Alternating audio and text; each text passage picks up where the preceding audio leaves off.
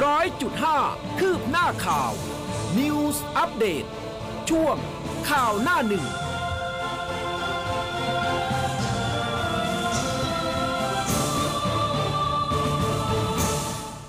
รุณสวัสดิ์คุณผู้ฟังค่ะ ต้อนรับเข้าสู่เช้าวันเสาร์นะคะ 12 มีนาคม 2565 เช้าวันนี้คุณผู้ฟังอยู่กับอุ้มกัสมาค่ะค่ะ สวัสดีค่ะ อ้อมยุดากรสุนทรญาตินะคะ สวัสดีคุณผู้ฟังแล้วก็สวัสดีน้องอุ้มด้วยนะคะ ค่ะ ก็กลับมาเจอกับอุ้มอ้อมนะทุกๆเสาร์อาทิตย์ค่ะ นะคะก็อยู่กับคุณผู้ฟังตรงนี้นี่แหละนะคะ ตอนนี้ใครที่ตื่นเช้านะคะ ตื่นแล้วก็ทักทายกันมาได้ มีไลฟ์ผ่านทาง Facebook นะคะ กดไลค์กดแชร์ หรืออยากจะส่งดาวให้เราทั้งสองคนก็สามารถทำได้เช่นกันนะคะ รวมถึงหน้าเว็บไซต์ news 1 0 0 5 m c o t net ตอนนี้สามารถรับฟังแล้วก็รับชมได้ค่ะค่ะ สวัสดีคุณเสกเพื่อชีวิตนะคะ วันนี้มาแต่เช้าเลยนะคะอืมแล้วก็หลาย ๆ ท่านที่ดูไลฟ์สดอยู่ในตอนนี้ด้วยนะคะค่ะอ่าวันนี้ข่าวสารนะคะก็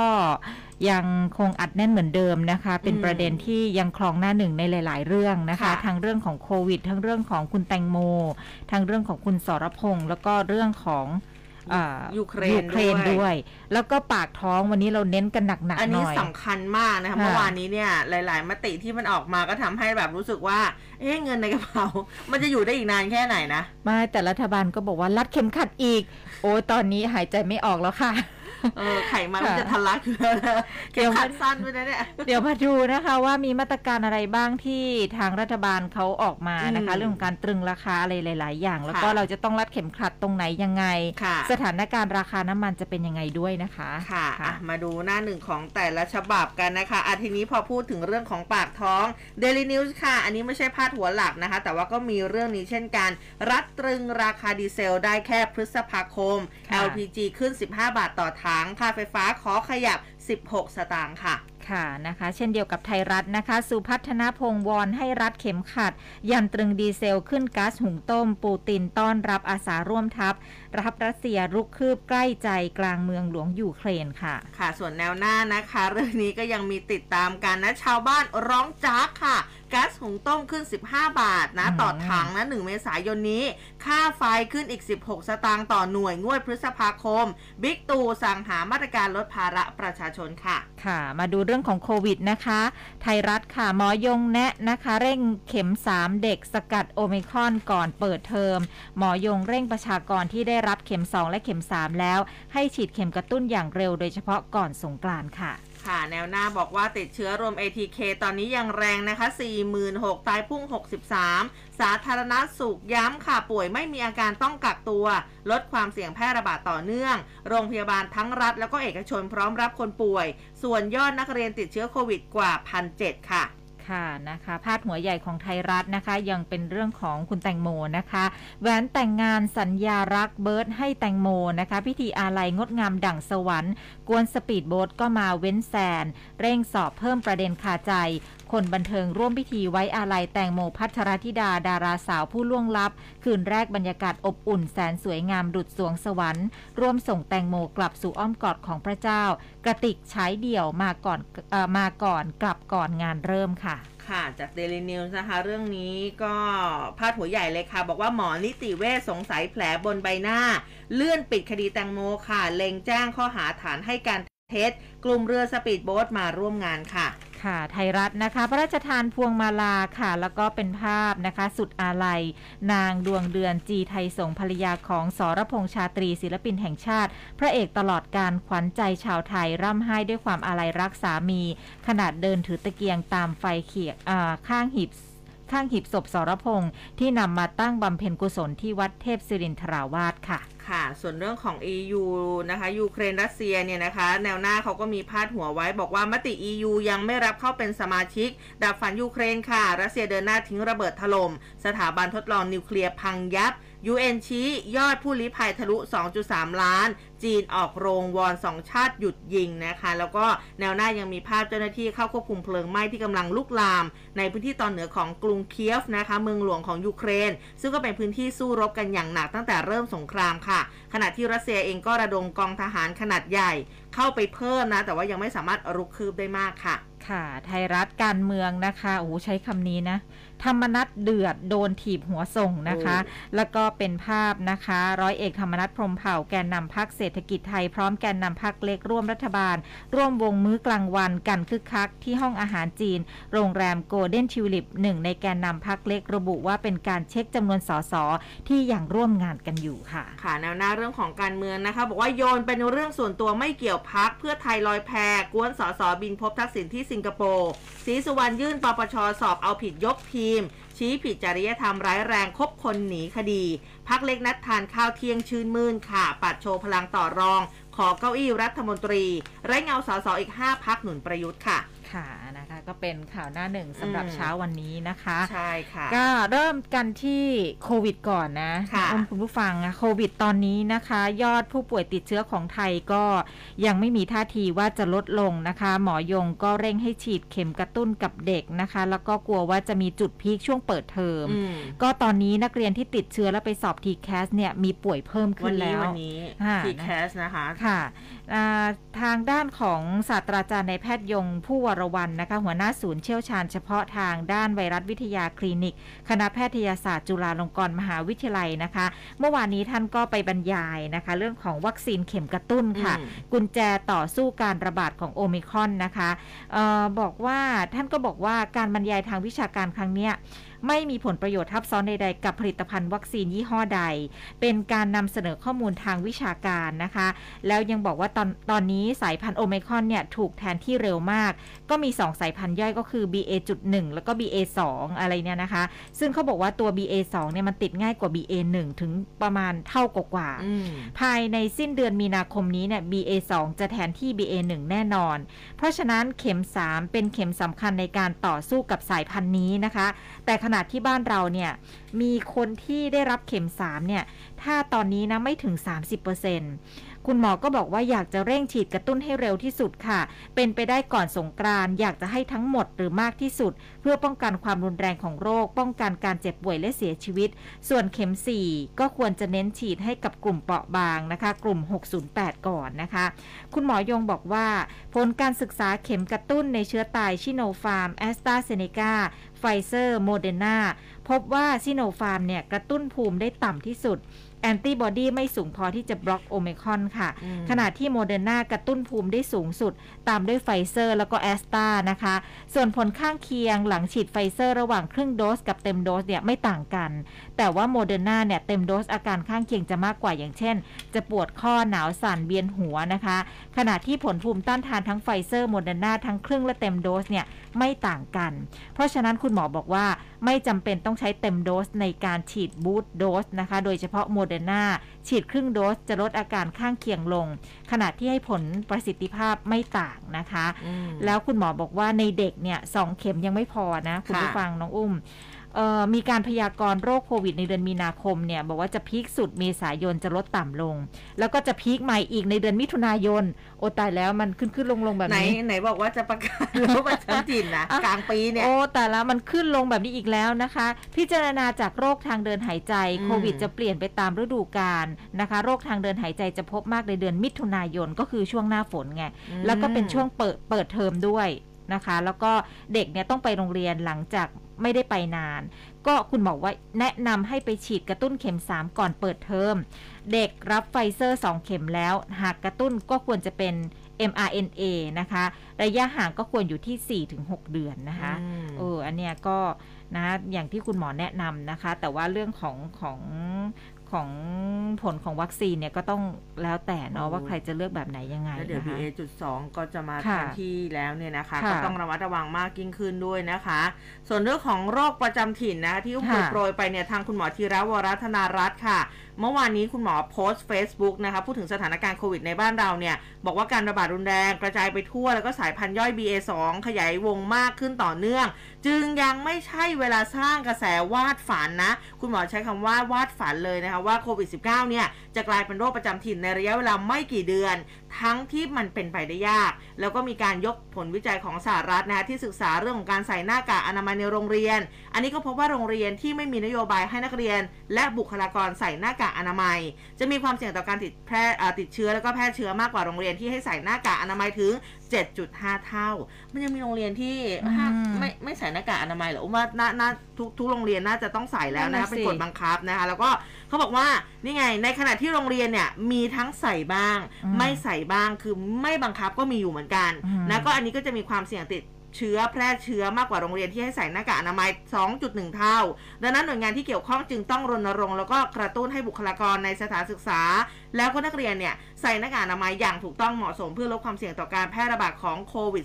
-19 ที่มาอีกคุณหมอท่านหนึ่งนะท่านอธิบดีกรมการแพทย์ค่ะนายแพทย์สมศักดิ์อักษิณท่านก็พูดถึงอาการของโรคโควิด -19 ในปัจจุบัน บอกว่าผู้ติดเชื้อโควิด -19 ส่วนใหญ่ประมาณสัก 50%เนี่ยไม่มีอาการป่วยนะ ค่ะส่วนที่มีอาการนะก็จำแนกอาการย่อยออกเป็นไอเจ็บคออะไรแบบนี้เนี่ยนะคะ ก็จะมาประมาณทัก 50%อ่อนเพลียเป็นไข้30-40%แล้วก็ถ่ายเหลว 10%ก็บอกว่าอาการใกล้เคียงเนี่ย มันเหมือนกันจะเป็นโรคหวัดแล้วนะ อืม เออแล้วก็ช่วงนี้ที่ต้องเพิ่ม เอ่อเพิ่มขึ้นมาที่ต้องระวังเนี่ยก็คือไข้เลือดออกอ๋อมันนะก้ำคะกึ่งกันเนาะอาใช่จารย์ใช่เพราะว่าจะมีอาการไข้อ่อนเพลียเหมือนกันดังนั้นนะคะอ่าทางท่านอธิบดีกรมการแพทย์บอกว่าถ้าสงสัยว่าตัวเองมีอาการคล้ายไข้หวัด หรือแม้แต่ถ่ายเหลว เบื้องต้นเนี่ยบอกว่าให้ตรวจ ATK ทันที แต่ว่าถ้าผลเป็นลบนะคะอืมก็อย่าวางใจนะ ให้สังเกตอืมตัวเองด้วย ภายใน 48 ชั่วโมง ถ้ายังถ่ายเหลวอยู่นะคะ ถ้ายังไออยู่แต่ว่าเอ๊ะทำไมผล ATK ตรวจแล้วมันไม่เจอ อันนี้ให้ไปหาหมอนะคะ ให้วินิจฉัยอาการโรคอื่นๆด้วยนะคะ ย้ำด้วยว่าแม้มีอาการน้อยหากติดเชื้อจะต้องกักตัวจนกว่าจะหายอืมคือตอนนี้เนี่ยไข้หวัดไข้เลือดออกโควิดมันมารุมมาตุ้มนะ มันมีความคล้ายคลึงกันมากนะ ฉะนั้นแล้วเนี่ยสังเกตตัวเองบ่อยๆ นะ ใช่ แต่เออตอนนี้ใครเริ่มมีอาการผิดปกติเอา ATK ตัวเองเลยนะคะ อันนี้ก็ใช่ดีเหมือนกันนะคะบางทีแต่ว่าบางทีตรวจมันก็ไม่ขึ้น คือไม่ได้ว่าอยากเป็นนะ แต่ว่าแบบอ่า ก็มันไม่ขึ้นอ่าบางแต่ว่ามันต้องใช้ตรวจ PCR มันถึงจะค่ะขึ้น มันก็มันก็มันพูดยากนะอันเอานี้เอาเบื้องต้นว่าเราสังเกตอาการ ถ้าผิดปกติก็ลองตรวจดู แล้วก็อืมถ้าไม่ใช่ แล้วก็ลองรักษาตัวเอง ถ้าเกิดมันรุนแรงขึ้นก็ไปหาคุณหมอดีกว่าเออนะกลัวคะเหมือนกันนะไข้เลือดออกตอนนี้ใช่นะก็ค่ะระบาดเยอะด้วยนะคะค่ะเอาพูดถึงทางด้านของท่านอธิบดีกรมการแพทย์นะคะค่ะคุณหมอสมศักดิ์อักษิณท่านก็ ได้ให้ข้อมูลเรื่องนี้ด้วยอืมยูเซปพัสนะคะ แล้วก็หลายคนถามถึงเรื่องของเจอแจกจบเนี่ยประกันสังคมร่วมด้วยหรือเปล่านะคะ ก็มีข้อมูลนะคะ คุณหมอสมศักดิ์บอกว่า การรองรับผู้ติดโควิด -19 แบบผู้ป่วยนอกหรือว่า OPD เฉพาะพื้นที่กรุงเทพเนี่ย ถ้าเป็นโรงพยาบาลสังกัดกรมการแพทย์ที่อยู่ในพื้นที่กรุงเทพอย่างเช่น โรงพยาบาลราชวิถี โรงพยาบาลเลิศศิลป์โรงพยาบาลนพรัตน์นะคะ จะรองรับผู้ติดเชื้อได้วันละ 1,000 ราย จาก 2 ช่องทางคือช่องทางแรก คลินิกโรคไข้หวัด ผู้ติดเชื้อนะคะประมาณ 70%เลือกรักษาแบบ OPD อีก 20-30%เนี่ยเลือกระบบรักษาระบบกักตัวที่บ้านนะคะ และแบบที่ 2 เพื่อที่จะแบ่งเบาภาระงานสายด่วนของ 1330 โรงพยาบาลแต่ละแห่งเนี่ยจะออก QR code เพื่อให้ผู้ป่วยเก่าเนี่ยส่งต่อให้ผู้อื่นเพื่อเข้าระบบบริการอืมสัดส่วนเลือกการรักษาแบบ OPD เนี่ยประมาณ 60% อีก 30%ถึง 40%เนี่ยเลือกรักษาแบบว่า HI นะคะ และสำกำลังทำ QR code นะคะ ส่วนกลางขึ้นมาแบ่งเบาภาระสายด่วน ให้ได้วันละ 1-2,000 รายอืมส่วนความพร้อมของโรงพยาบาลเพื่อรองรับ u s e p p l u s ในกลุ่มผู้ป่วยสีเหลืองสีแดง ทุกโรงพยาบาลค่ะ ทั้งรัฐและเอกชนเนี่ยรองรับได้อยู่แล้ว สิ่งที่กังวลก็คือกลุ่มสีเขียวที่มีอาการเปลี่ยนแปลง อาจจะต้องจัดระบบที่ดีจากสิทธิประกันสุขภาพนั้นๆ อย่างเช่น บัตรทองประกันสังคมนะคะ ต้องประกาศให้ชัดเจนว่า หากติดเชื้อแล้วมีอาการเปลี่ยนแปลง ผู้ป่วยเข้าโรงพยาบาลในเครือข่ายได้ทุกแห่งหรือไม่อย่างไร ต้องรอประกาศเกณฑ์ก่อนนะคะอืมอ่าอันนี้ก็เป็นรายละเอียดอีกนะ ก็พอป่วยปุ๊บเนี่ย เราก็จะต้องลุ้นแล้วว่าเราจะใช้สิทธิ์อันไหนเออแล้วก็ต้องมาดูตัวเองว่าชั้นสีเขียว สีแดง สีเหลืองอีกเพราะว่านะมันคะก็มีแบ่งอีกนะ สีเหลืองนี่คือเหลืองอืมเข้มเหลืองอ่อนอะไรแบบนี้ค่ะด้วยนะ แต่เอาเถอะค่ะก็อะถ้าไม่หนักก็จ่ายยาให้เถอะค่ะจะระบบอืมไหนก็ได้อยากกลับไปรักษาตัวที่บ้านนะคะอืมเชื่อว่าหลายคนเป็นอย่างนั้นอืมนะคะทีนี้ทางประกันสังคมค่ะเขาก็ยังยืนยันว่ายังไม่ร่วมนะคะ ในมาตรการเจอแจกจบนะคะ ท่านเลขาธิการชมรมแพทย์ชนบทนะคะ คุณหมอสุพัฒน์หาสุวรรณกิจนะคะ บอกว่าโครงการเจอแจกจบสำหรับผู้ติดโควิด กลุ่มสีเขียว ที่รักษาแบบผู้ป่วย OPD เนี่ยปัจจุบันบุคลากรที่ทำงานในพื้นที่เนี่ยส่งเสียงถึงผลกระทบที่ได้รับในการให้บริการ โครงการเจอแจกจบค่ะ เนื่องจากว่าเป็นโครงการที่ดี ในแง่ของการให้บริการผู้ป่วยกลุ่มสีเขียว อาการไม่มากหรือไม่มีอาการอืมให้มารักษาแบบผู้ป่วยนอก ตรวจคัดกรองให้ยาตามกลุ่มอาการ เพื่อให้ผู้ป่วยเนี่ยยานำยากลับไปรักษาตัวแล้วก็ติดตามอาการอีก 48 ชั่วโมง ด้วยการโทรสอบถามอาการถ้าดีขึ้นก็จบค่ะ จบอืมการดูแล แต่ปรากฏว่าขณะนี้เนี่ยมีสิทธิ์บัตรทอง สิทธิสวัสดิการข้าราชการที่รองรับเรื่องนี้อืมส่วนสำนักงานประกันสังคมเนี่ยยังไม่เข้าร่วมโครงการ มีเพียงระบบ HI กับ CI ทั้งที่โครงการนี้เนี่ยควรต้องเหมือนกันทุกสิทธิ์นะคะ หากประกันสังคมพิจารณาโครงการนี้แล้วเนี่ยขอให้ประกาศออกมาให้ชัดเจนเร็วๆหน่อย จะได้เป็นเอกภาพในการจัดการคนทำงานที่จะทำงานได้ง่ายขึ้นนะคะอืมเออจริง ๆ นะบางที ก็ก็เห็นมาหลายเคสแล้วนะ น้องอุ้มคือคนบางคนก็ก็เป็นแบบสีเขียวไง อืม แต่กว่าจะได้เข้าระบบว่าฉันจะได้ยาไปรักษาตัวที่บ้านบางทีเนี่ยก็หายแล้วหรือเปล่ากลายเป็นสีอื่นแล้วมันหนักอ๋อขึ้นไงมันก็มีหนักขึ้นเอด้วอยมีหนักขึ้น แต่บางทีเขาก็เยียวยาตัวเองอะมันก็มีแบบหลายจะเคหาสยอยู่พี่แล้วอะเออมีหนักเออหนักขึ้นแล้วก็บางทีก็หายเองอ่ามารู้ใช่ อีกทีแต่ว่าเหมือนที่ข่าวบอกอะ มารู้อีกทีหนึ่งคือเสียชีวิตแล้วแล้วก็เพิ่งมารู้ว่าติดเชื้อก็มีเหมือนกัน ค่ะ เออนะ อันนี้เนี่ยก็ก็ลำบากนิดนึงนะคะก็ต้องค่ะ พยายามที่จะสังเกตตัวเอง ใช่แต่คือค่ะถ้ามันไม่โอเคจริงๆเนี่ยไปหาหมอเถอะบางคนค่ะ ว่าเอาอยู่เอาอยู่อยู่บ้าน แล้วแต่จก็ริงๆมันไม่อยู่นะระบบต่างๆ เหล่านี้เนี่ยขอให้โรงพยาบาลดำเนินการให้เราเร็วหน่อยเนาะอืมเพราะว่าถ้าเกิดเป็นสีเขียวเนี่ยได้ยากลับบ้านมันก็จะเยียวยาตัวเองรักษาตัวใช่เองได้ใช่เร็วเขาก็ดูนะแลคะตัวเองกันได้ใช่แต่คือถ้าค่ะมันหนักหนาสาหัสจริง ๆ ต้องอยู่โรงพยาบาลมันก็ได้อยู่หรอกค่ะแล้วก็นี่ก็ฝากเรื่องของประกันด้วยค่ะ เออนะคะอะทีนี้มาดูคุณหมออีกท่านหนึ่งค่ะคุณหมอมนูนนะช่วงนี้อืมคุณหมอออกมาพูดกันเยอะเลยนะคะ คุณหมอมนูนแนะวิธีลดป่วยหนักลดการเสียชีวิตที่ได้ผลดีที่สุดนะคะก็คือการเร่งฉีดวัคซีนกลุ่มเสี่ยงให้ครบโดสมากที่สุดนะคะ คือเข็มกระตุ้นนะ อย่างที่พี่อ้อมบอกไปอย่างน้อยก็คือร้อยละ 60 นะคะ อันนี้ข้อมูลจากสยามรัฐ คุณหมอมนูนลีชเวงวงศ์นะคะ ท่านก็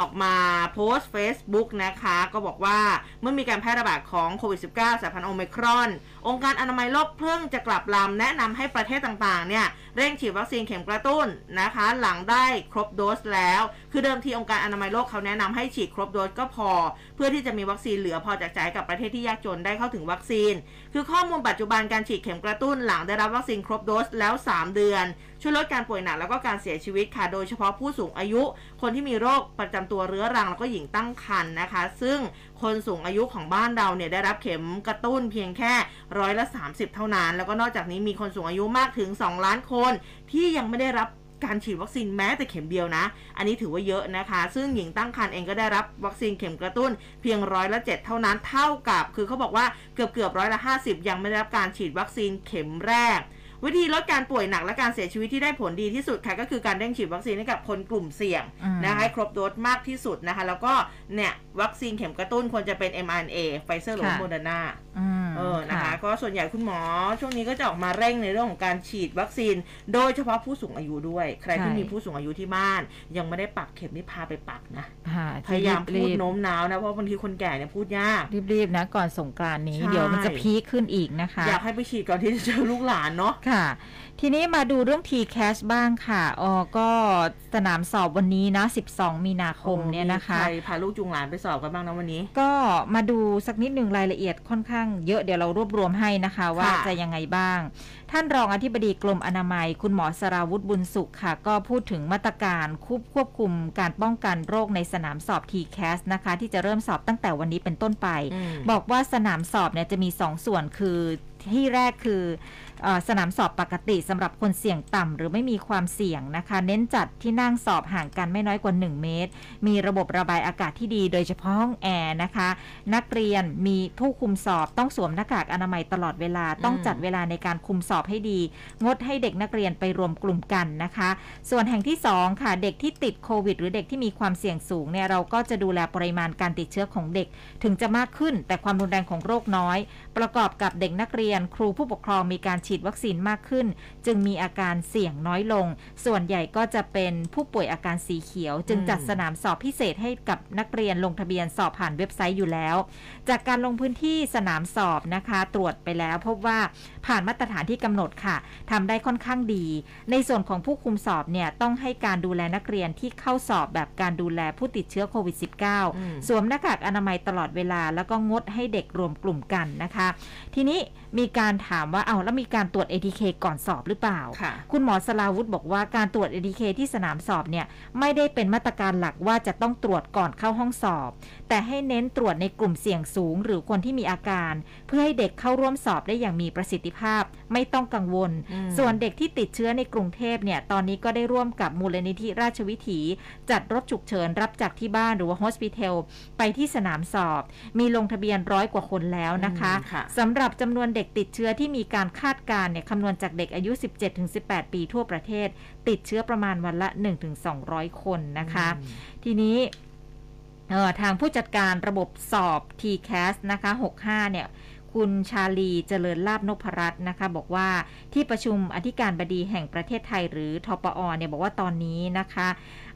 นักเรียนที่ติดเชื้อโควิด -19 และและกลุ่มเสี่ยงสูงลงทะเบียนเพื่อขอสอบ ในวันนี้ 12 มีนาคมนะคะ มากกว่าที่ทปอคาดการไว้ที่ 732 คนค่ะ แต่มีนักเรียนลงทะเบียนขอสอบในสนามสอบพิเศษ ตั้งแต่วันที่ 7 มีนาคม รวม 1,712 คน ก็มีที่ติดเชื้อ 1,441 คน แล้วก็ เป็นกลุ่มเสี่ยงสูงนะคะ ที่ครอบครัวหรือคนใกล้ชิดติดโควิด 271 คน วิชาที่มีนักเรียนติดเชื้อและเสี่ยงสูงสอบมากที่สุดในการสอบวันแรกวันนี้ก็คือเขาเรียกอะไรแกดใช่ไหมอ่าแกดหนึ่งวิชาความถนัดทั่วไป แล้วก็วิชาแพทหนึ่งแกดแพทเนี่ยนะคะ GAT แล้วก็อืมแพทหนึ่งนะคะ วิชาความถนัดทางคณิตศาสตร์ ส่วนสนามสอบพิเศษที่มีนักเรียนลงทะเบียนขอสอบมากที่สุดคือสนามสอบพิเศษ มหาวิทยาลัยธรรมศาสตร์ศูนย์รังสิต513 คน คิดเป็นหนึ่งใน3ของเด็กที่ลงทะเบียนขอสอบค่ะอืมนะคะโอ้เยอะอยู่เหมือนกันนะค่ะเด็กๆนะคะ ก็แต่เขาก็มีมาตรการนะเขาก็แยกห้องสอบกันไป จริง ๆ ATK เราก็ให้ผู้ปกครองเนี่ยเขาจะต้องมาตรวจหน้างานมันก็น่าจะ จะเป็นอะไรที่ที่ที่อืมเซฟอีกขั้นตอนหนึ่งเนาะเพราะตอนนี้ชุดตรวจ ATK ก็ไม่ได้ราคาสูงมากราใช่ไหมคาก็พอค่ะพอแตะได้นะคะค่ะก็ก็น่าจะเข้าถึงได้เพราะว่าเห็นตามร้านสะดวกซื้อต่างๆ ก็เริ่มมีแล้วเราก็เชื่อนะว่าบางทีคุณพ่อคุณแม่ก็ตรวจลูกก่อนไปสอบอะบางทีก็ตรวจไม่รู้จะตรวจยังไงแล้วล่ะอ่านนะคะก็ต้องไม่รู้จะป้องกันยังไงแล้ว เด็กนะคะบางคนน่ะทำเองเป็นแล้วลูกพี่อะแยงเองเป็นแล้วเพราะเขาต้องไปสนามบโอ้อลมาทุกเขาเสาร์แยอางทิตเองย์นะแต่ว่าทุกครั้งที่แยงอะมัน มันก็ลุ้น ไม่ใช่ว่าลุ้นว่าว่าว่าติดหรือไม่ติดนะไอตอนที่แยงเข้าไปเนี่ยมันเจ็บมัมันนเออมันมันก็มีแบบว่ามีความรู้สึกเจ็บนิดนึงนะบางทีค่ะถ้าแบบว่าแย่ผิดแย่ถูกนะแต่ว่าก็ชินแล้วแหละค่ะเออ แต่ก็ชินแล้วนะคะอะทีนี้มาดูอะต่างประเทศกันบ้างนะคะเขามีความเคลื่อนไหวยังไงบ้างเกี่ยวกับเรื่องของโควิด -19 อย่างชุดตรวจเร็วอะ ATK ของมาเลเซียเนี่ยนะคะ ทางมาเลเซียเองเนี่ยเขาบอกว่ารัฐบาลมาเลเซียออกราชกิจจานุเบกษากำหนดให้ชุดตรวจเร็วนะหรือว่าแอนติเจน Rapid test kit เนี่ยนะคะที่ใช้ตรวจหาเชื้อโควิด -19 ด้วยตัวเอง เป็นสินค้าควบคุมนะคะ แล้วก็รัฐบาลของเขาเนี่ยกำลังมองถึงความจำเป็นในการพิจารณาถึงการกำหนดเพดานราคาชุดตรวจเร็ว ซึ่งเป็นหนึ่งในสิ่งจำเป็นของประชาชนในปัจจุบัน ส่วนทางด้านสถานการณ์การแพร่ระบาดของโควิด -19 ในมาเลเซียค่ะก็ เขาบอกว่าพบผู้ติดเชื้อรายใหม่เนี่ย3787รายนะ ซึ่งเป็นผู้ติดเชื้อในประเทศ3179ราย มีเสียชีวิตเพิ่มอีก70รายด้วยนะคะ ตอนนี้เนี่ยผู้ติดเชื้อของเขาสะสมอยู่มากกว่า 3.74 ล้านราย เสียชีวิตไปประมาณ 33,000ค่ะเออเวียดนามเองเนี่ยเขาก็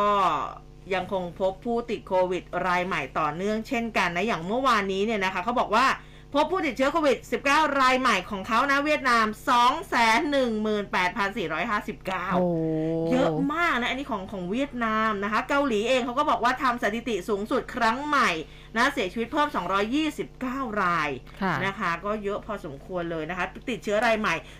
208,000พี่อ้อมอื้อหือแต่ละโหแต่ละประเทศนี่ไม่ได้ธรรมดานะอืมนะคะ ก็ฉะนั้นแล้วดูแลตัวเองกันดีๆนะคะ เราค่ะจะรอดแล้วก็จะผ่านไปได้ด้วยกันค่ะขอให้เชื่อมั่นในระบบสาธารณสุขของบ้านเราด้วย แต่อืมว่าเอ่อในเมื่อเราเชื่อมั่นแล้วนะคะ ระบบสาธารณสุขในบ้านเราก็บริการประชาชนให้ได้ครอบคลุมด้วยนะคะ เมื่อเกิดการติดเชื้อเกิดขึ้นอ๋อแต่นะคะตอนนี้เรื่องของ ATK เขายังมีเรื่องการรับ ATK ฟรีกันอยู่นะ ในอืมแอปเป่าตังนะ อุ้มเคยไปรับมาแล้วนะคะแต่ว่าพอดีว่าอะสำหรับน้องที่ที่ที่ติดโควิดที่ใกล้ชิดเนี่ยเขาหายแล้วอุ้มก็เลยแบบหยุดหยุดไปรับเออนะคะ สามารถที่จะไปลงทะเบียนในแอปเป่าตังแล้วก็ไปรับได้ คนหนึ่งได้กี่ชุด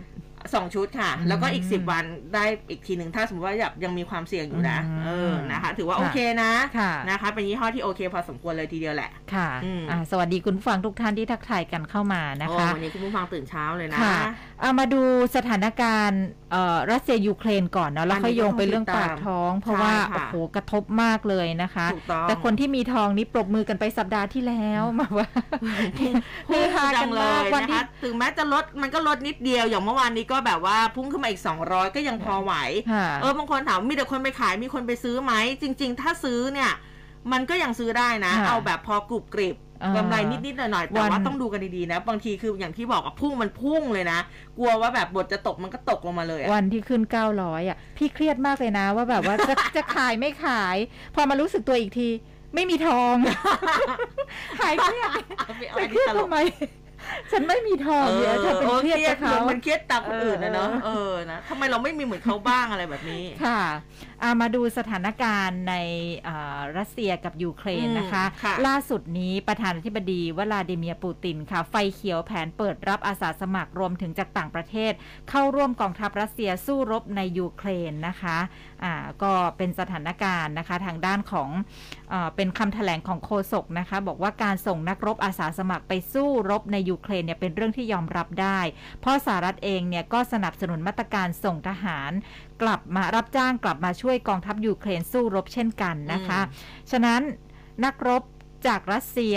อ่านักรบจากซีเรียและตะวันออกกลางเนี่ยจะได้รับอนุญาตให้เข้าร่วมการสู้รบในยูเครนด้วยนะคะ ทางด้านของโฆษกทำเนียบเครมลินเนี่ยเขาก็บอกว่า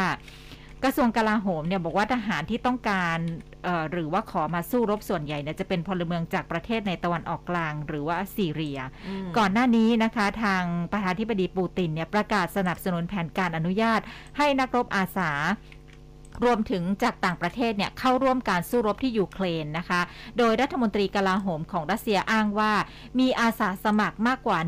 16,000 คน ซึ่งส่วนใหญ่มาจากตะวันออกกลาง ได้ร้องขอเข้าร่วมปฏิบัติการทางทหารของรัสเซียค่ะ ซึ่งปูตินเนี่ยสั่งการให้เปิดปฏิบัติการทางทหารที่ยูเครนเมื่อวันที่ 24 กุมภาพันธ์ โดยชาติตะวันตกบอกว่าปูตินส่งกำลังทหารเกือบทั้งหมดอืมที่เคยวางกำลังมากกว่า 1 0 0 0 0แสนนายตามแนวชายแดนเข้ามาในยูเครนแล้ว ก่อนหน้านี้เนี่ยปูตินเคยประกาศว่าปฏิบัติการนี้จะใช้ทหารอาชีพเท่านั้นอืมแต่ในสัปดาห์นี้กองทัพรัสเซียออกมายอมรับว่ามีทหารเกณฑ์เข้าร่วมด้วยโอ้นะคะตัวเลขก็ตอนนี้ประมาณ16,000นะคะเป็นอืมเป็นเป็นเอ่อกองกองอาสาจากตะวันออกตะวันออกกลางอันนี้อันนี้คือทหารอาสาเนาะใช่ค่ะอืมแต่สิงคโปร์เองนี่นะคะเขาก็บอกว่าอ่าสถานทูตยูเครนในสิงคโปร์เนี่ยมีการได้รับโทรศัพท์จากผู้ที่อยู่ในสิงคโปร์ที่สนใจเข้าร่วมกองทหารต่างด้าว เพื่อไปสู้รบในยูเครน เออ นะคะ แต่ว่าทางกระทรวงมหาดไทยสิงคโปร์เนี่ยเขาขอเตือนเลยนะ บอกว่าบุคคลใดในสิงคโปร์ที่ได้เข้าร่วม หรือพยายามเข้าร่วมในสงครามที่สิงคโปร์ไม่ได้ก่ออมนะจะถือเป็นการทำผิดกฎหมายนะคะ ก็ขอให้ผู้ที่ต้องการช่วยเหลืออะอันนี้ทางด้านยูเครนนะ ให้ดำเนินการในช่องทางที่ถูกกฎหมาย เพราะช่วงก่อนๆนี้ก็จะมีในเรื่องของข่าวที่บอกว่าประเทศไหนคือเขามีการรับสมัคร ถ้าไปร่วมรบแล้วก็จะได้สัญชาติอะไรแบบนี้เนี่ยนะคะ คนก็จะมีการบอกว่าตื่นตื่นตื่นตัวกันนิดนึง เออ นะคะถ้าเสียชีวิตได้กี่ล้านอะไรแบบนี้นะคะ ส่วนอ่าเรื่องของสถานการณ์ทั่ว ๆ ไปเนี่ยนะคะ จีนเองเนี่ยมาดูทางจีนก่อนอืม นายกรัฐมนตรีหลีเค่อเฉียงของจีน บอกว่าสถานการณ์ในยูเครนเนี่ยน่าวิตกกังวลนะคะ รวมทั้งต้องไม่ปล่อยให้สงครามในยูเครนขยายแล้วก็บานปลาย แล้วก็ไม่สามารถควบคุมได้ ขณะเดียวกันค่ะก็มีการเรียกร้องให้อดทนอดกลั้น เพื่อป้องกันการเกิดวิกฤตนะคะในด้านมนุษยธรรมด้วย แล้วก็ในหลีเนี่ยบอกว่าเศรษฐกิจโลกกำลังได้รับผลกระทบจากการระบาดของเชื้อโควิด -19 แต่มาตรการคว่ำบาตรเนี่ยจะส่งผลกระทบต่อการฟื้นตัวของเศรษฐกิจโลกแล้วก็ก่อให้เกิดความเสียหายต่อทุกฝ่ายนะคะ แล้วก็นอกจากนี้ในหลีเองก็ยอมรับว่าการบรรลุเป้าหมายในการขยายตัวของ GDP ที่ร้อยละ 5.5 ในปีนี้ไม่ใช่เรื่องง่ายสำหรับประเทศเศรษฐกิจขนาดใหญ่อย่างประเทศจีนนะคะ ซึ่งก็เผชิญกับแนวโน้มตกต่ำในครั้งใหม่นะคะแต่ว่านโยบายเศรษฐกิจมหาภาคของเขาเนี่ยก็จะช่วยให้ทางประเทศบรรลุถึงความยั่งยืนทางเศรษฐกิจได้ คือเรียกได้ว่ารัสเซียยูเครนเนี่ยส่งผลกระทบไปทั่วโลกหลายประเทศเลย ค่ะ อืม ตอนนี้ก็หลาย ๆ ประเทศนะคะ ได้มีการออกมาเรียกร้องให้รัสเซียหยุดใช้กำลังทหารกับยูเครนอืมบ้านเราก็เหมือนกันได้ลงมติเรียกร้องรัสเซียหยุดให้กำลังทหารใช้กำลังทหารกับยูเครน ล่าสุดนี้ทูตสหรัฐประจำประเทศไทยก็ออกมาชื่นชม ชื่นชมเรานะคะค่ะแล้วก็เดี๋ยวเห็นบอกว่าวันที่ 15 มีนาคมนี้นะคะค่ะวันอังคารนะคะ ล่าสุดนี้ทางเพจ Facebook สถานทูตรัสเซียประจำประเทศไทยเนี่ยเขาได้แจ้งกำหนดการถแถลงข่าวอืมของท่านเอกอัครราชทูต รัสเซียประจำประเทศไทยนะคะบอกว่าทางสถานทูตรัสเซียเนี่ยรู้สึกเป็นเกียรติที่จะเชิญสื่อมวลชนใน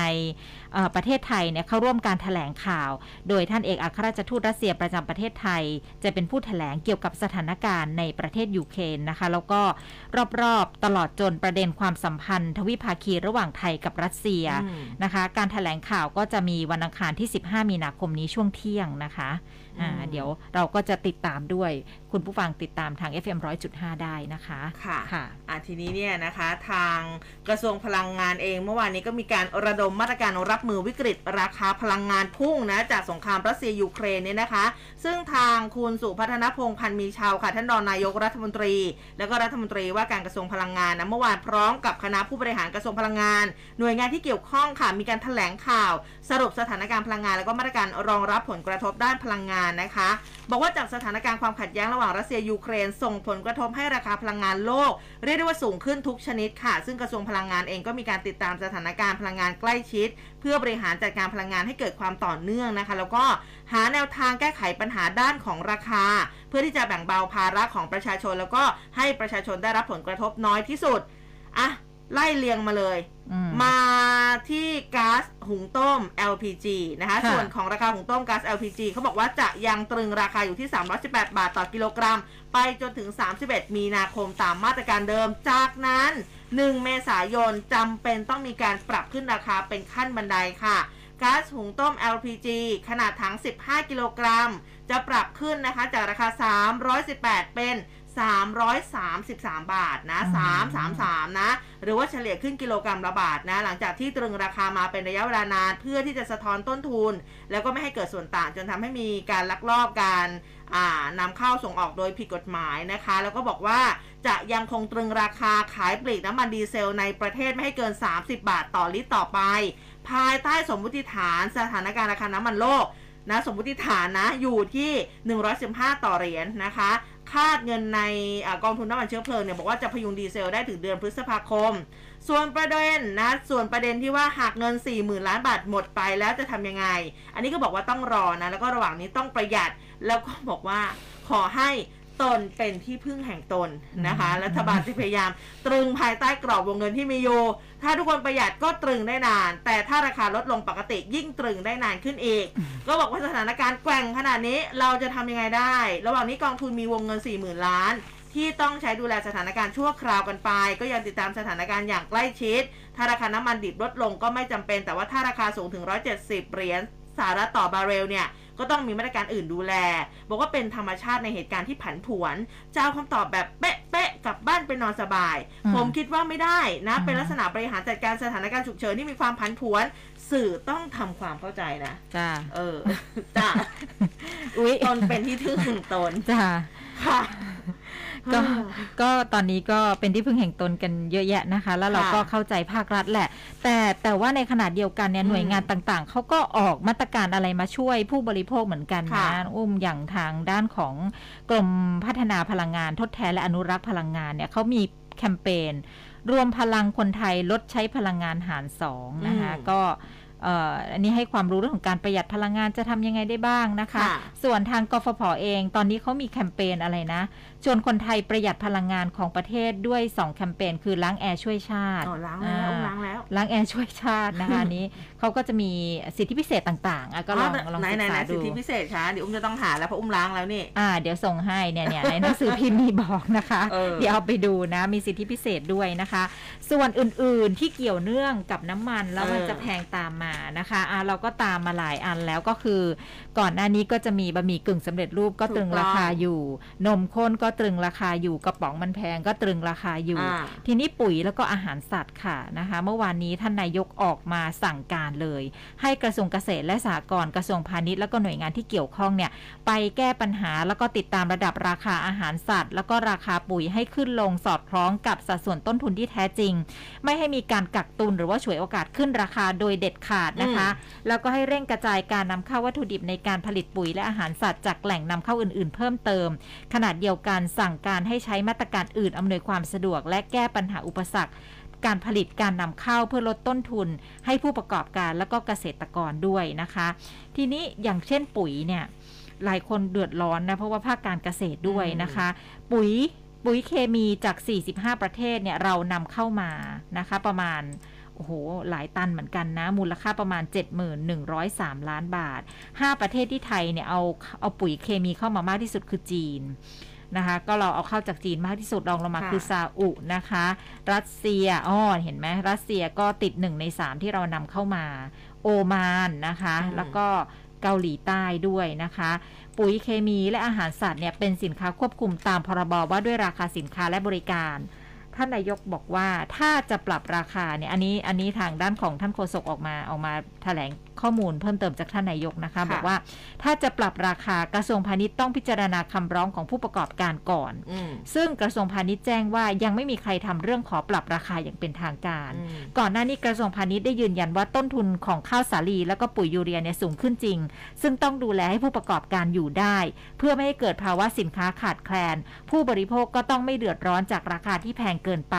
ไม่ให้มีการฉวยโอกาสค้ากำไรเกินควร และไม่ได้ให้สินค้าทุกตัวปรับขึ้นเท่ากันหมดนะคะ ปุ๋ยเคมีและอาหารสัตว์เป็นสินค้าควบคุม หากผู้ประกอบการจะปรับราคาต้องทำเรื่องมาที่กระทรวงพาณิชย์ก่อนอืมถ้ายังไม่อนุญาตก็ขึ้นราคาไม่ได้อืมอันนี้เราแจ้งคุณผู้ฟังด้วยนะค่ะอ่าถ้าเกิดเราเคยซื้อตอนเนี้ยซื้อราคาไหน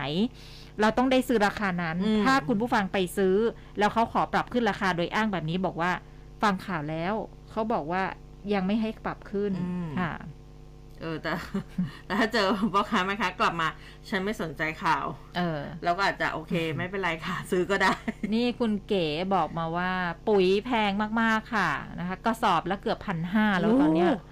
อ้ตายตายอันนี้สูตรไหนเนี่ยแพงมากอืมแพงจริงนะคะซึ่งค่ะเอาจริงๆกระทรวงพาณิชย์กับกระทรวงเกษตรเขาจะมีการนัดหารือกันสัปดาห์หน้านะค่ะเออนะสำหรับเรื่องของการยกเลิกข้อจำกัดการนำเข้าวัตถุดิบอาหารสัตว์ด้วยนะคะเดี๋ยวยังไงก็ต้องติดตามกันต่อไปนะคะค่ะส่วนเรื่องที่เราต้องติดตามกันจริง ๆ จัง ๆ เหมือนกันนะคะ การเมืองเมื่อวานนี้อืมเรื่องของการรับประทานอาหารอ๋อ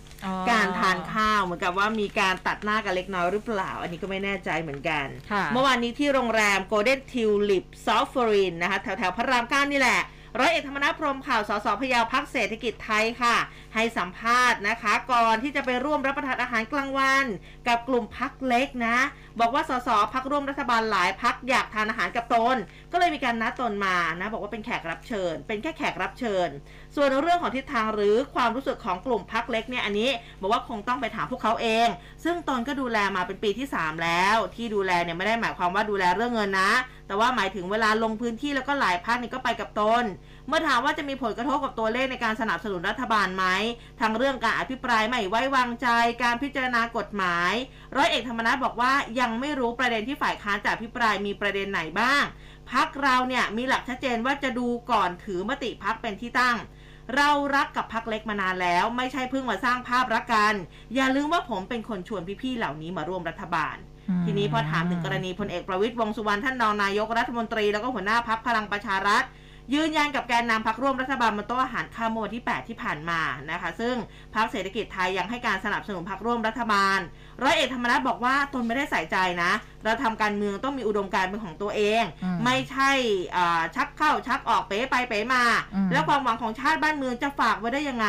ทุกวันนี้ทั้งฝ่ายค้านแล้วก็ฝ่ายรัฐบาลควรที่จะหันมาสนใจความเดือดร้อนของประชาชนทั้งที่ 18 มีนาคมพักเศรษฐกิจไทยจะมีการประชุมสามัญประจำปีนะคะเพื่อเลือกหัวหน้าพักแล้วก็เลขาธิการพักรวมถึงกรรมการบริหารพักด้วย แต่ว่ายังไม่ขอเปิดตัวแคนดิเดตนายกนะ เพราะต้องรอให้เราเนี่ยมีทีมงานครบสมบูรณ์ทุกด้าน โดยย้ำว่าจะส่งผู้สมัครสอสอครบทั้ง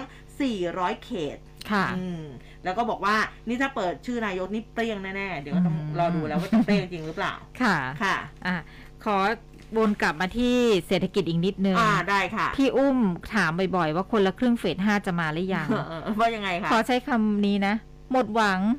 หมดหวังแล้วนะทำไมคะอ่ทำไมฝันนุ่มขนาดนี้ค่ะอะมาดูท่านนี้ชี้แจงนะคะ ท่านโฆษกกระทรวงการคลังคุณพรชัยธีรเวชค่ะ บอกว่าตอนนี้กระทรวงการคลังยังไม่มีการพิจารณา และยังไม่มีแผนการออกโครงการคนละครึ่งเฟส 5 หรือว่าอืมรอบใหม่ ตอนนี้สิทธิ์ที่เหลือจากโครงการคนละครึ่งเฟส4เนี่ยประมาณ2ล้าน6แสนสิทธิ์นั้นอยู่ระหว่างการระหว่างพิจารณา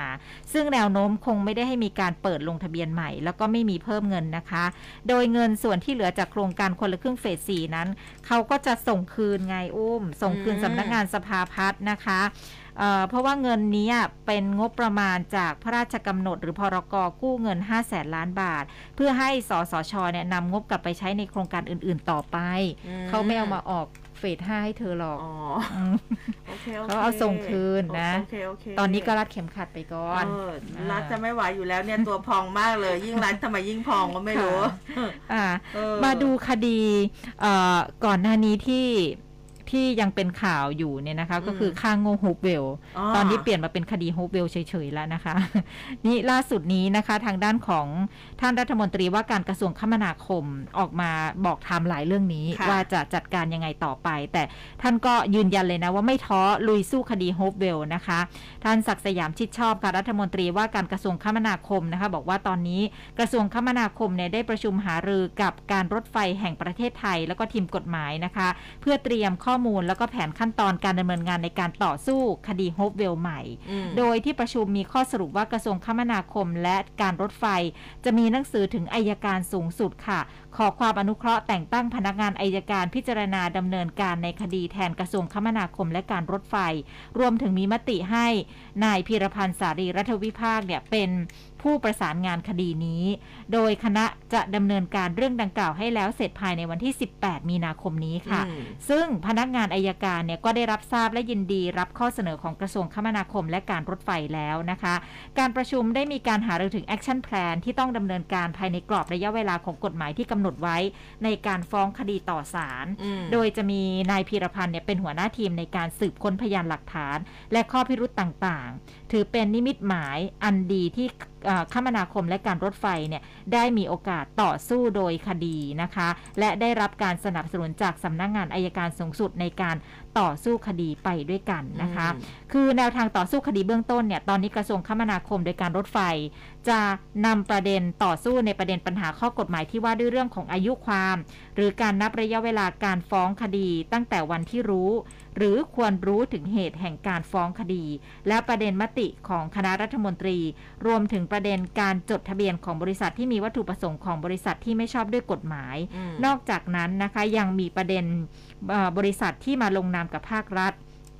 ไม่ได้เป็นบริษัทที่ได้รับสัมปทานจากภาครัฐ ซึ่งจะเห็นได้ว่าโดยคำสั่งของศาลปกครองสูงสุดเนี่ยเป็นการเปิดโอกาสให้ภาครัฐ ได้ต่อสู้คดีใหม่ค่ะแต่ก็ยังไม่จบสิ้นกระบวนการยุติธรรมทั้งหมดนะคะอืมอ่าคุณพีรพันธ์ คุณพีรพันธ์ก็เป็นหัวหน้าทีม คุณพีรพันธ์บอกว่าจำได้ไหมคุณพีรพันธ์เปิดตัวคุณยิ้มอะอืมอ่า บอกว่าเป็นคนปิดผู้ปิดทองหลังพระก็เชื่อว่าเขายังคงทำงานด้วยกันต่อไปอืมแต่เรายังไม่เห็นหน้าเขาเลยเนาะยังยังยังเหยังมือนเป็นบุคคลที่เออมีหลาย ๆ คนที่แลดูต้องกันตัวต้องการเห็นหน้าค่าตากันสักนิดนึงค่ะเออนะคะค่ะเอามาดูเรื่องของอะเรื่องเบาๆกันแล้วกันนะคะ ก็พอพูดถึงเรื่องอาหารการกินนะคะ ก็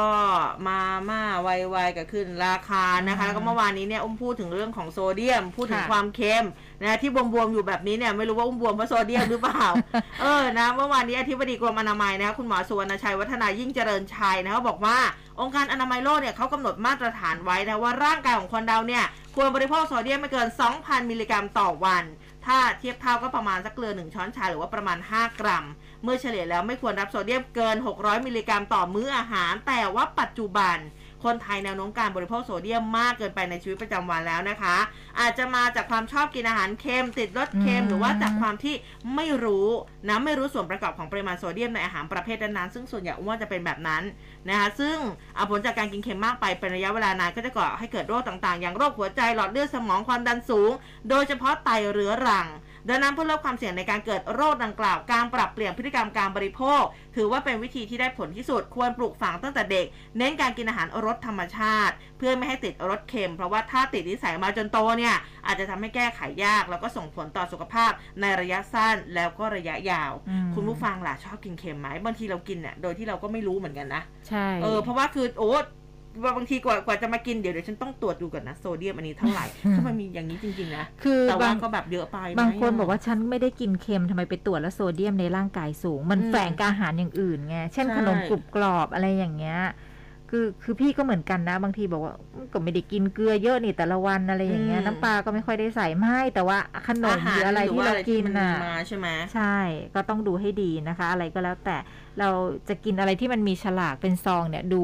ดูปริมาณโซเดียมนิดนึงอืมมันแต่บวมจริงเนาะใช่ แต่ว่าบวมสมัยนี้เขาก็มีแบบเขาเรียกว่าอะไรนะ เครื่องปรุงที่มันโลโซเดียมอะค่ะเออก็มีอยู่เหมือนกันนะอะค่ะก็ลองซื้อหาดูแต่ว่าราคามันก็ก็สูงพอสมควรนะค่ะเออเพื่อสุขภาพนะคะ เอามาดูเรื่องหวยกันหน่อยนะคะ วันนี้วันที่ 12 ไม่ได้พูดเรื่องหวยจะออก 16 เนี่ยนะเอคะอวันแห่งความหวังเนาะของอุ้มและหลายๆคนนะคะเออ ก็เรื่องของการขายหวยเกินราคาอืมเมื่อวานนี้เขามีการประชุมคณะอนุกรรมการขับเคลื่อนการแก้ไขปัญหาสลากกินแบ่งรัฐบาลเกินราคานะคะ ก็มีการแจ้งให้ที่ประชุมทราบถึงข้อสั่งการของท่านนายกที่ห่วงใยแล้วก็กำชับให้คณะทำงานเนี่ยเร่งแก้ไขปัญหาให้ตรงจุดนะคะ เพื่อบรรเทาความเดือดร้อนของประชาชน ท่านผู้ช่วยรัฐมนตรีประจำสำนักนายกรัฐมนตรีคุณคุณเสกสกลอัฏฐาวงศ์เนี่ยบอกว่า ตอนนี้เนี่ยเร่งรัดในการวางกรอบการทำงานภายใน 2 เดือน เพื่อสรุปสาเหตุและแนวทางการแก้ปัญหาให้ได้ผลในทางปฏิบัติ ภายในเดือนพฤษภาคม 65 นี้นะคะเอ่อทั้งนี้เนี่ยจะได้มีการนำเสนอแก้ไขสัญญาตัวแทน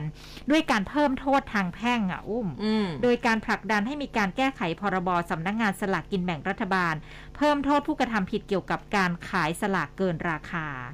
รวมไปถึงกระบวนการทางกฎหมายอื่น ๆ โอ้ถ้าเกิด แบบเอาผิดแบบนี้นะ โดนกันเป็นเบื่อเลยนะอืมโดนกันเยอะนะคะ คือเราซื้อเนี่ยเราก็ไม่เคยได้ใบละแปดสิบสักทีเออนะใช่เอาจริงน้อยๆน้อยมากน้อยมาก ไม่แต่บางทีฟัได้เราลยก็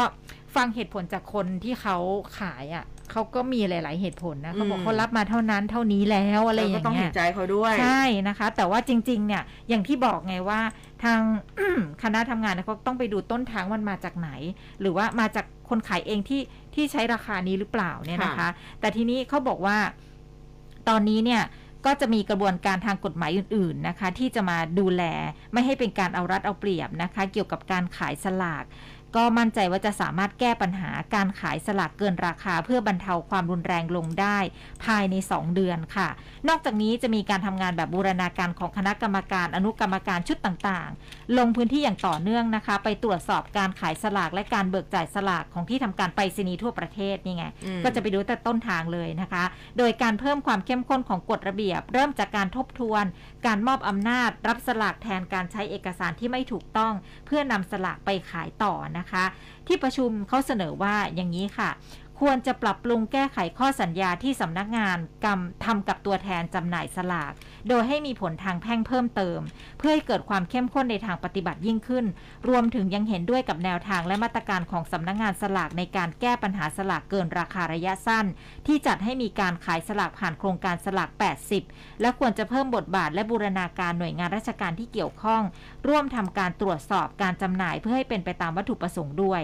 ที่ผ่านมาการแก้ปัญหาการขายสลากเกินเนี่ยได้พยายามจะรวบรวมรายละเอียดแนวทางต่างๆ เพื่อให้เกิดประโยชน์กับทุกฝ่ายที่เกี่ยวข้องด้วยนะคะอืมการตรวจสอบไม่ต้องรวมก็ได้ค่ะ คนซื้อเนี่ยแหละค่ะ บอกได้ดีที่สุดนะอืมว่าตัวเองนะซื้อเกินจริง ๆ นะ เออโอ้ยก็เดี๋ยวเขาจะ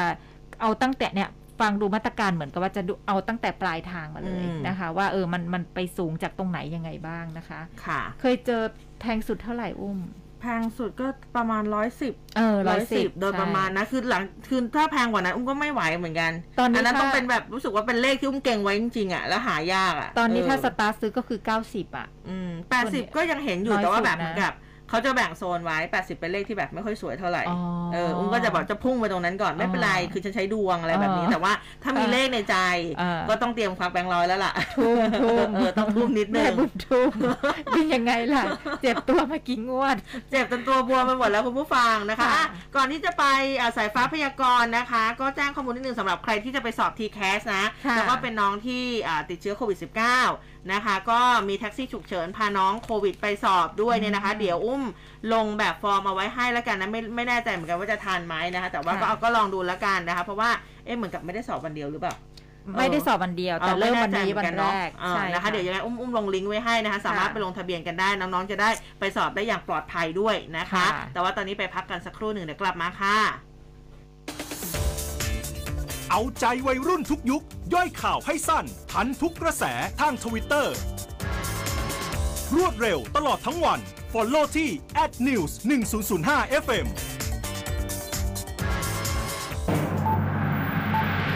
สวัสดีครับ ผมอัดพิสารวานิชรายการ Good Morning อาเซียน ผมจะนำท่านเข้าสู่ประเด็นลึกและรอบด้านของอาเซียน จีน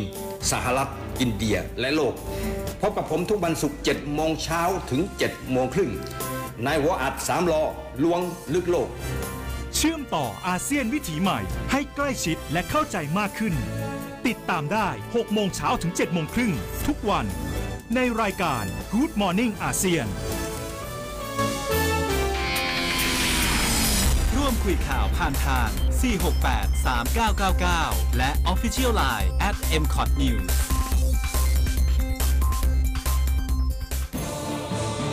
ร้อยจุดห้าคืบหน้าข่าว News อัปเดตช่วงข่าวหน้าหนึ่ง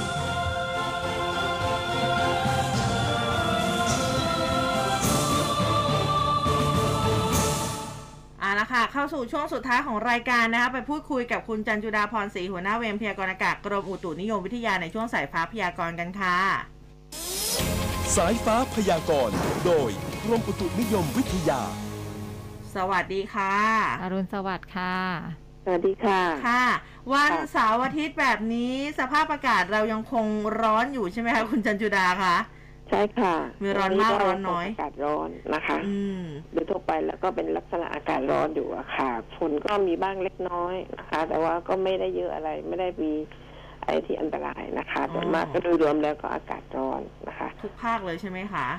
ใช่แล้วค่ะอืมก็ไม่ว่าจะเป็นภาคเหนือภาคตะวันออกเฉียงเหนือภาคกลางนะคะ แล้วก็กรุงเทพมหานครภาคตะวันออกก็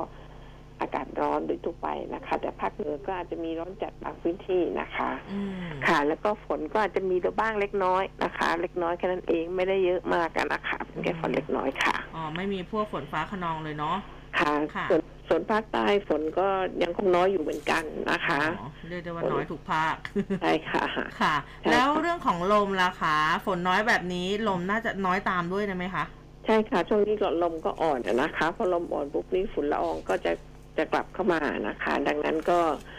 อ่าฝุ่นละอองก็จะมีค่อนข้างเยอะขึ้นนะคะ อืม และลมที่พัดปกคลุมประเทศไทยก็มีกำลังอ่อนเหมือนกัน ส่วนขึ้นลมบริเวณภาคใต้นะคะ ไม่ว่าจะเป็นอ่าวไทยและอันดามันก็อ่อนลงเหมือนกันค่ะอืมนะคะ ค่ะแต่ว่าก็คือเรือเล็กออกได้ตามปกติแล้วใช่แล้วเรียบร้อยค่ะ ค่ะ อ่า หน้าร้อนแบบนี้นี่อยากจะฝากอะไรถึงคุณผู้ฟังไหมคะ ก็ช่วงนี้ก็อากาศร้อนอะนะคะ ก็ดูแลสุขภาพด้วย เพราะว่ามันมันจะ พอออกแดดแล้วไปมันก็จะร้อนค่อนข้างเยอะนะคะ ก็ยังไงก็ดูแลสุขภาพด้วยค่ะ ค่ะ วันนี้ขอบพระคุณมาก ๆ นะคะ สวัสดีค่ะค่ะสวัสดีค่ะอะนะคะ ก็อะพูดถึงร้อนทีน่ะแคสนิดนึงอ๋อค่ะร้อนใช่ไหมร้อนเด็กๆนะคะ ก็ยังไงใครที่อย่างที่อุ้มบอกไปนะคะ ติดเชื้อโควิด ก็สามารถที่จะไปลงทะเบียนกันก่อนได้ด้วยนะคะ ก็ค่ะแบบฟอร์มอุ้มลงไปให้เรียบร้อยแล้วนะคะอาจจะต้องจองกันสักนิดนึงค่ะนะไม่แน่ใจว่าแบบว่าแท็กซี่พี่ๆแท็กซี่นี่มีจำนวนจำกัดหรือเปล่า ของอุ้มลงให้คุณผู้ฟังในแพลตฟอร์มไหนในอ่า Facebook ค่ะอ่าใน Facebook ของ Live เรียบร้อยแล้ว100.5นะคะค่ะอืมอ่านะคะก็ปิดท้ายนะคะเมื่อวานนี้นะคะก็ที่วัดเทพศิรินทราวาสนะคะ ก็ทางด้านของเออ นักแสดงอาวุโสศิลปินแห่งชาติ ที่เพิ่งเสียชีวิตด้วยโรคมะเร็งปอดนะคะ ก็มีพิธีเอ่อได้มีการเคลื่อนศพนะคะ จากทางโรงพยาบาลมาทำพิธีตอนประมาณบ่ายสามครึ่งเมื่อวานนี้อืมค่ะของคุณเอกสรพงษ์ชาตรี นักแสดงอาวุโสและศิลปินแห่งชาตินะคะ เมื่อวานนี้ก็มีเอ่อ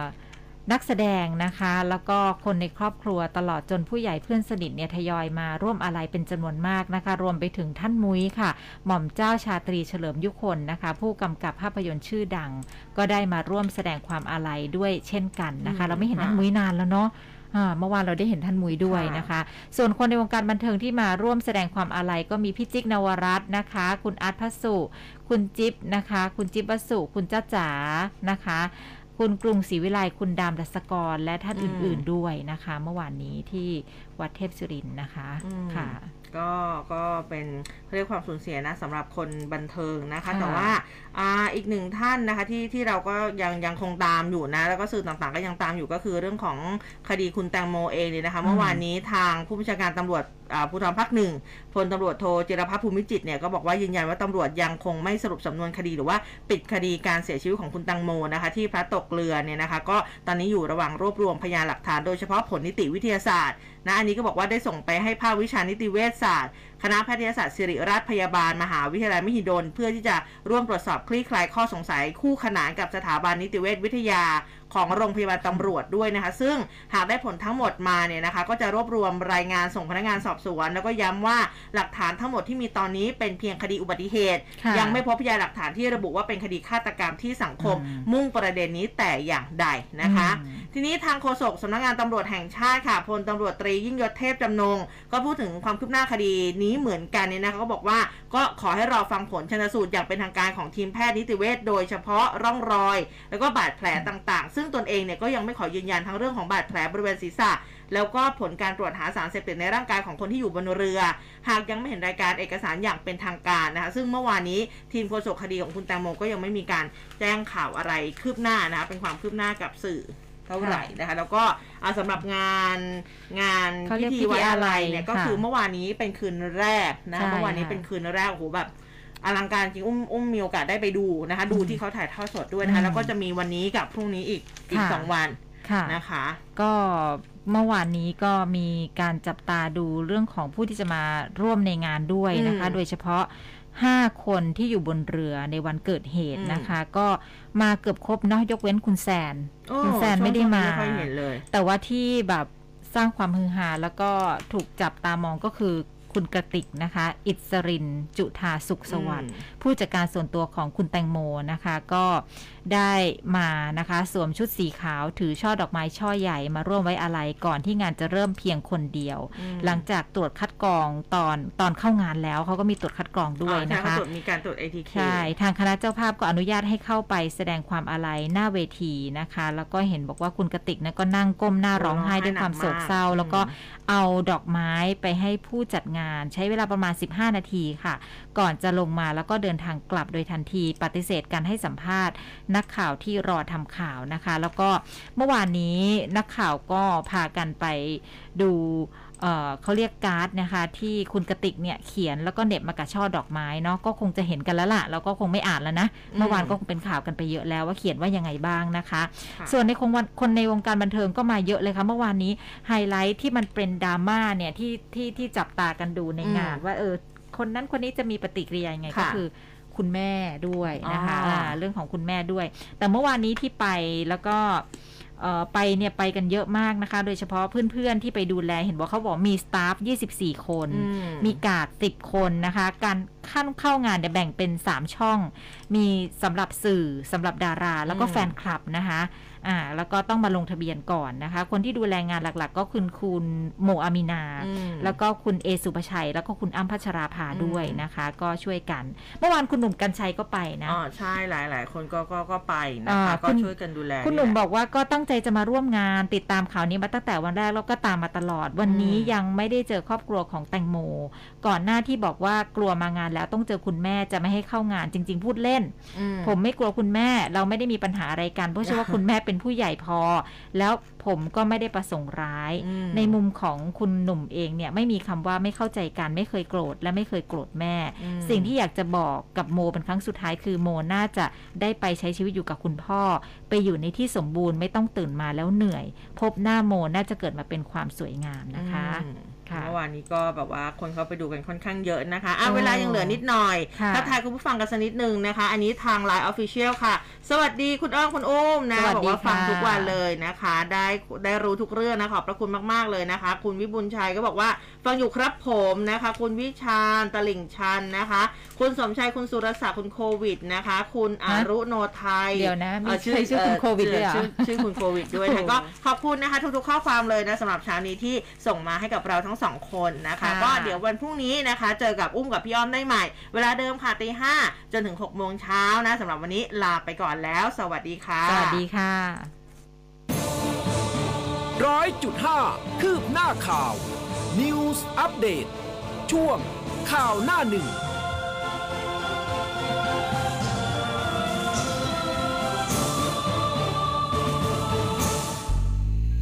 คุณกำลังฟัง คลื่นข่าว m c o t News FM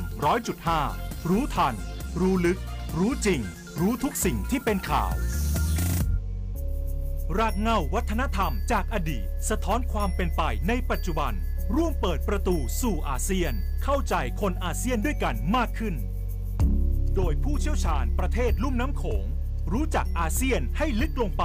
สวัสดีครับ ผมทรงฤทธิ์ผลเงิน ในค่ำคืนวันเสาร์หนึ่งทุ่มถึงสามทุ่ม พบกับกับผมได้ในรายการทั่วไทยอาเซียน ที่รวบรวมข่าวสารเกร็ดความรู้และแง่คิดต่างๆ โดยเฉพาะอย่างยิ่งในด้านสังคมวัฒนธรรม ทั้งเรื่องราวของไทยเราและเพื่อนมิตรในอาเซียนด้วยกัน ไว้อย่างครบครันแล้วพบกันครับ อย่าพลาด ทั่วไทยอาเซียน ทุกคืนวันเสาร์หนึ่งทุ่มถึงสามทุ่ม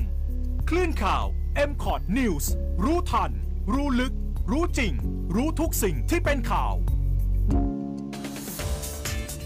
เอาใจวัยรุ่นทุกยุค ย่อยข่าวให้สั้น ทันทุกกระแสทางทวิตเตอร์ รวดเร็วตลอดทั้งวัน Follow ที่ @news 1005 FM ตีแผ่ทุกสภาพในสังคม แชร์ทุกปรากฏการณ์ในโลกออนไลน์ และร่วมกันตรวจสอบข่าวให้